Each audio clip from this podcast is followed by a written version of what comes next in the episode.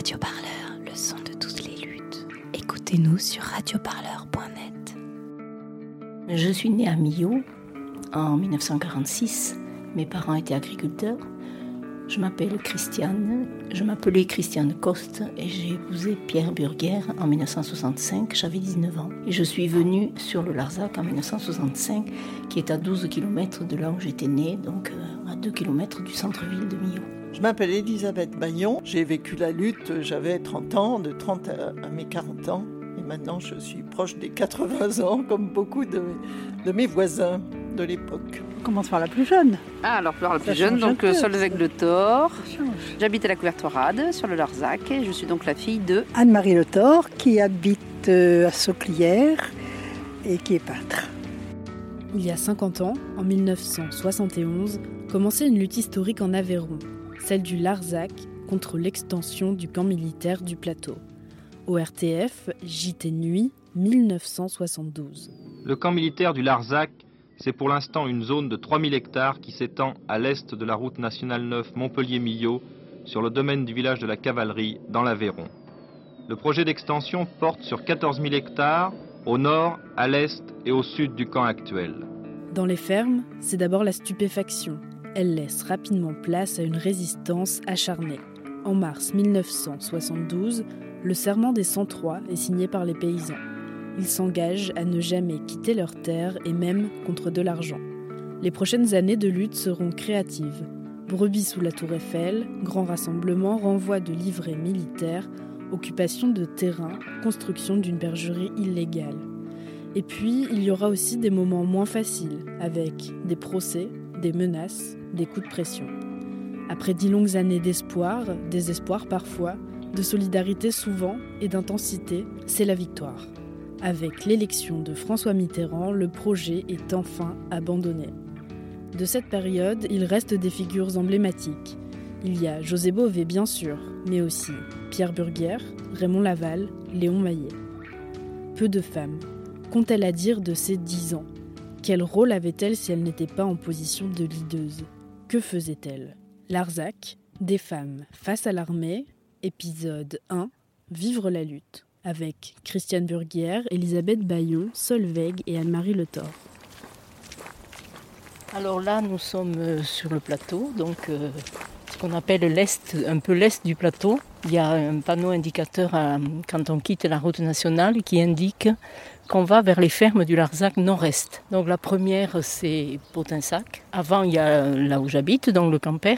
Et donc pendant la lutte, nous sommes venus faire une action de femmes parce que les camions militaires euh, passaient sur la route et souvent à l'heure où passaient nos enfants. Alors un jour, on a voulu euh, essayer de les bloquer et donc euh, on était là dans le virage et puis on s'est rendu compte que c'était dangereux parce qu'en fait on ne les voyait pas arriver. Il fallait surveiller les deux côtés. Et donc on a changé d'endroit et après on les voyait arriver de plus loin. On se donnait la main, on était une quinzaine de femmes et ils sont arrivés comme des fous. On a dû lâcher nos mains pour s'écarter, sinon ils, nous rentraient dedans, ils ne nous respectaient pas. On était toutes de, tous les âges hein, et, c'est là que je me souviens qu'ils ont pris le temps de prendre nos journaux, le Gardarem Larzac, et de, de, les lire. Et il y en avait qui, ma foi, avaient l'air de trouver que c'était pas si mal. Voilà. Mais ils gardaient pour eux leurs opinions, évidemment. Certains euh, comprenaient notre lutte. Mais après, euh, ils n'avaient aucun pouvoir, évidemment. Oui, c'était un lieu important. Enfin, dans le périmètre d'extension, c'était la route qui faisait limite.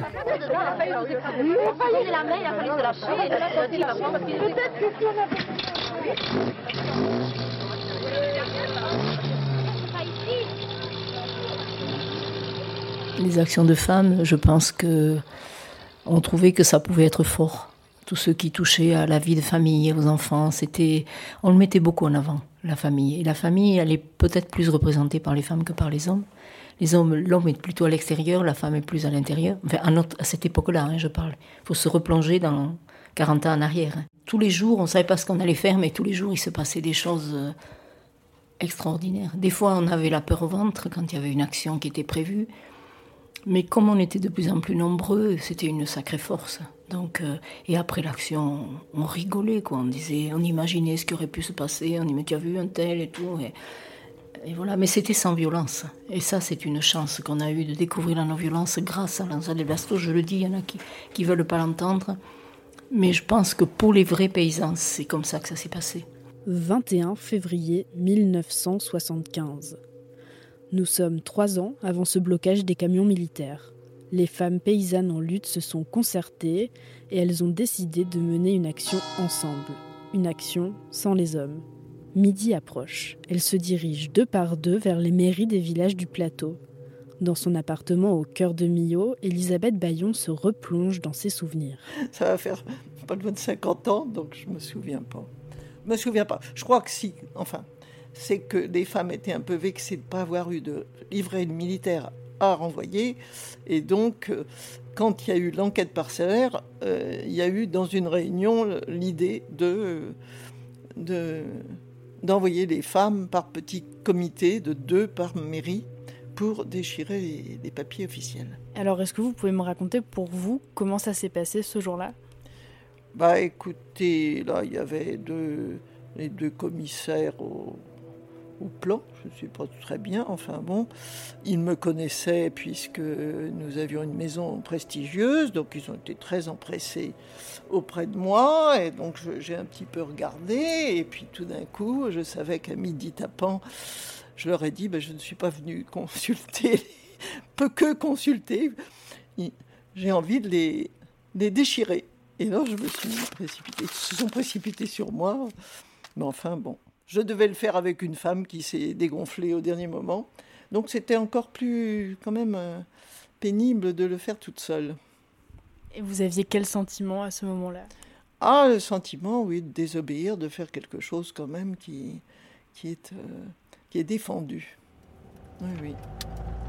À 40 minutes au sud de Millau, après avoir traversé le Larzac par la D 999, nous voilà à Nantes.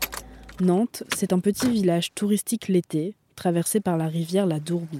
Près de la place du bourg, des enfants courent dans un parc, des retraités jouent à la pétanque. Anne-Marie et Solveig Le Thor, mère et fille, se sont donné rendez-vous ici. Et pour la première fois, depuis de nombreuses années, elles se remémorent ensemble ces dix ans de lutte. J'habitais en Mayenne, à Laval, j'avais une amie qui, en 69, s'en va. Je traces et J'apprends qu'elle habite à la Couvertoirade. J'ai 8 ans, maman a le coup de foudre pour la Couvertoirade. Moi, comme j'ai le coup de foudre pour ma mère, ben forcément, j'ai le coup de foudre pour le village aussi.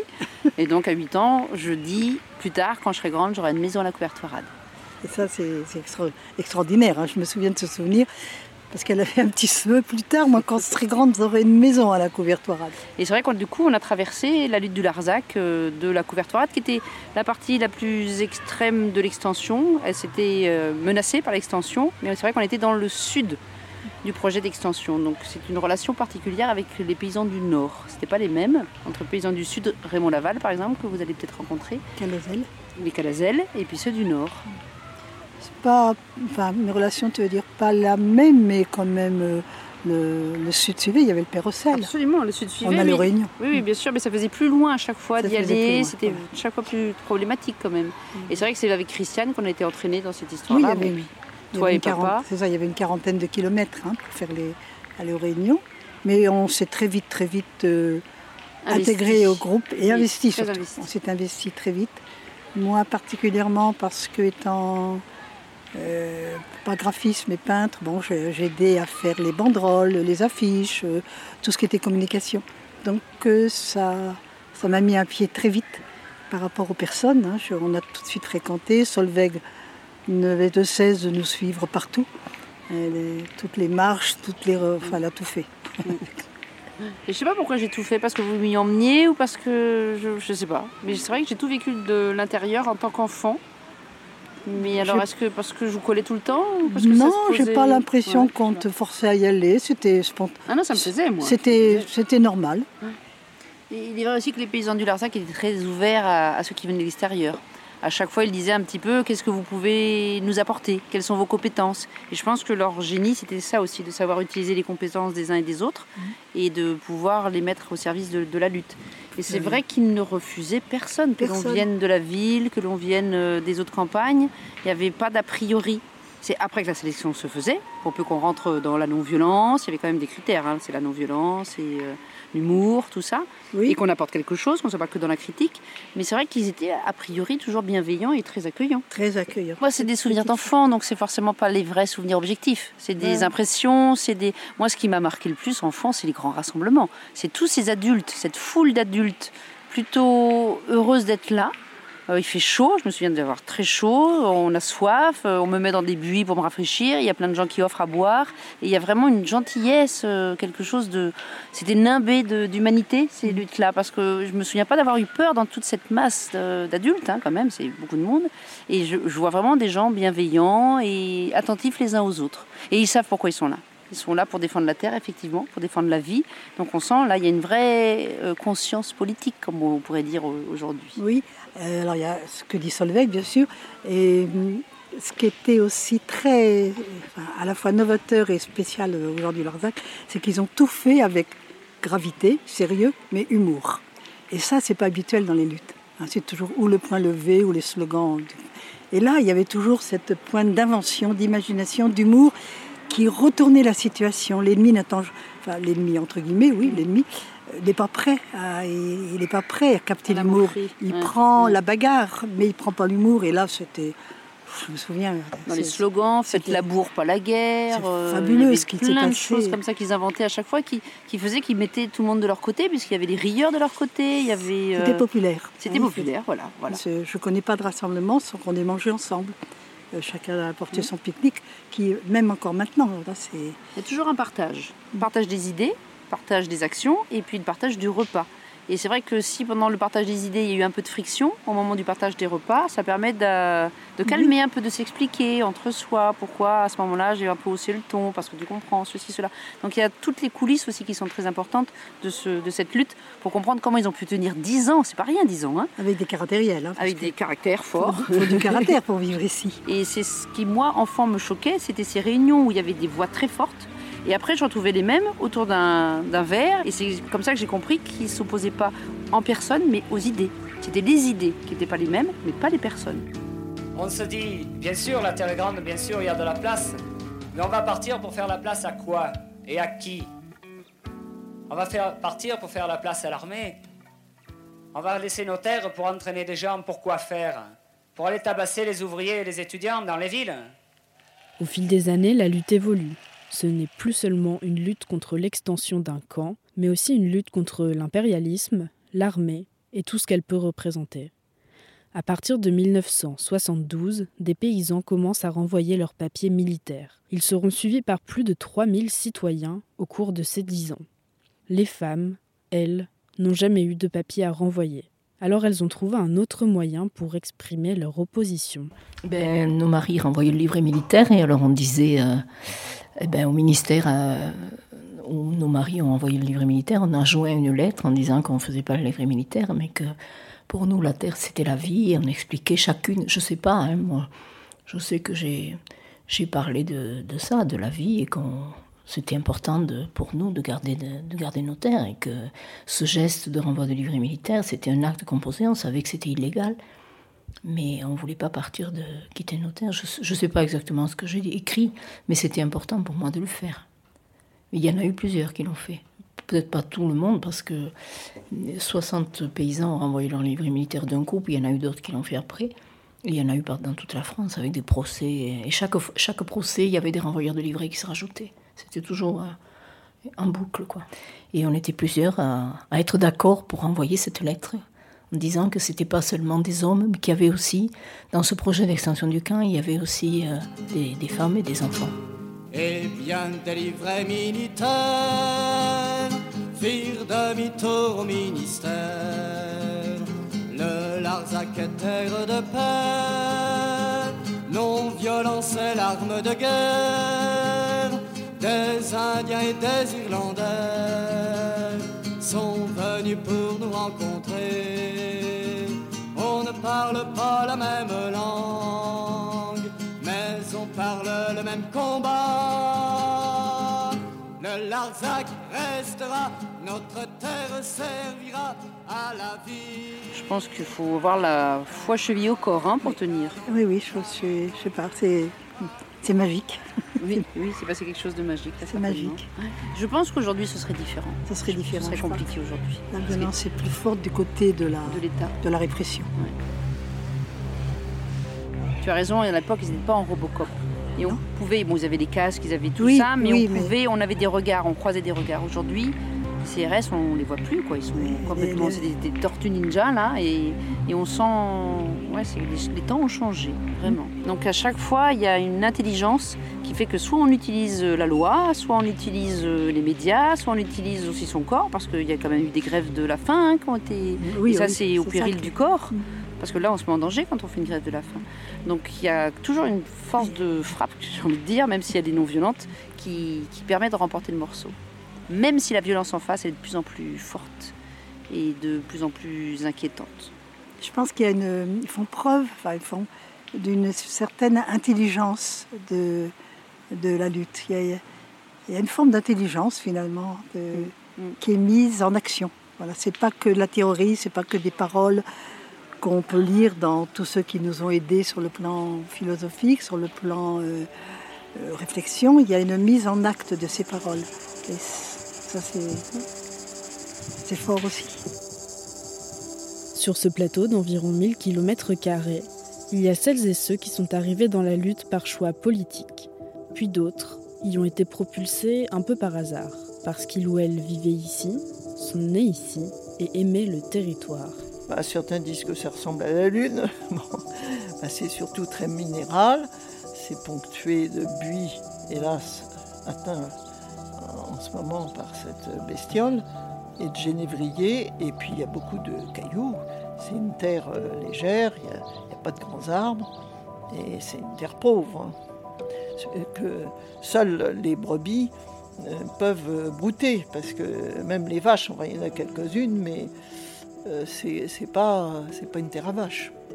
Moi, je fais partie des gens qui cherchaient un coin tranquille et sans histoire et qui, dans l'année 70, euh, a eu le coup de foudre pour le Larzac. Voilà, et donc on achète en 70 euh, une ferme fortifiée magnifique.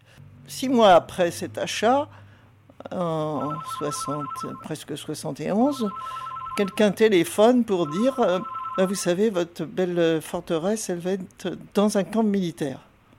Je dis Mais qu'est-ce que c'est que ce ce coquin qui m'annonce ça, je m'en souviendrai toujours, un dimanche matin. On est dans, comme nos voisins, dans une inquiétude épouvantable. Comme moi, j'emploie une technique de broderie à la machine, je faisais les brassards inimitables pour les militants, pour la bouffe.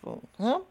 voilà. J'avais le choix. Soit je rentrais dans un rôle traditionnel, c'est-à-dire d'accueil c'est pas le repos du guerrier, mais le repos du militant, c'est-à-dire de faire des pizzas, des quiches, parce qu'il fallait faire euh, manger euh, tout un tas de gens qui venaient pour nous aider. Hein. Il y avait tout un travail quotidien qui n'était pas négligeable. Soit je, me mettais dans ce rôle traditionnel, chose qui m'agaçait un peu au début, soit je m'excluais et puis euh, avec les hommes, bon, j'ai préféré euh, rester solidaire des, femmes et de rester dans un rôle qui euh, m'emballait pas totalement, mais enfin euh, qui était celui de, oui, traditionnel. J'étais pas quelqu'un de féministe.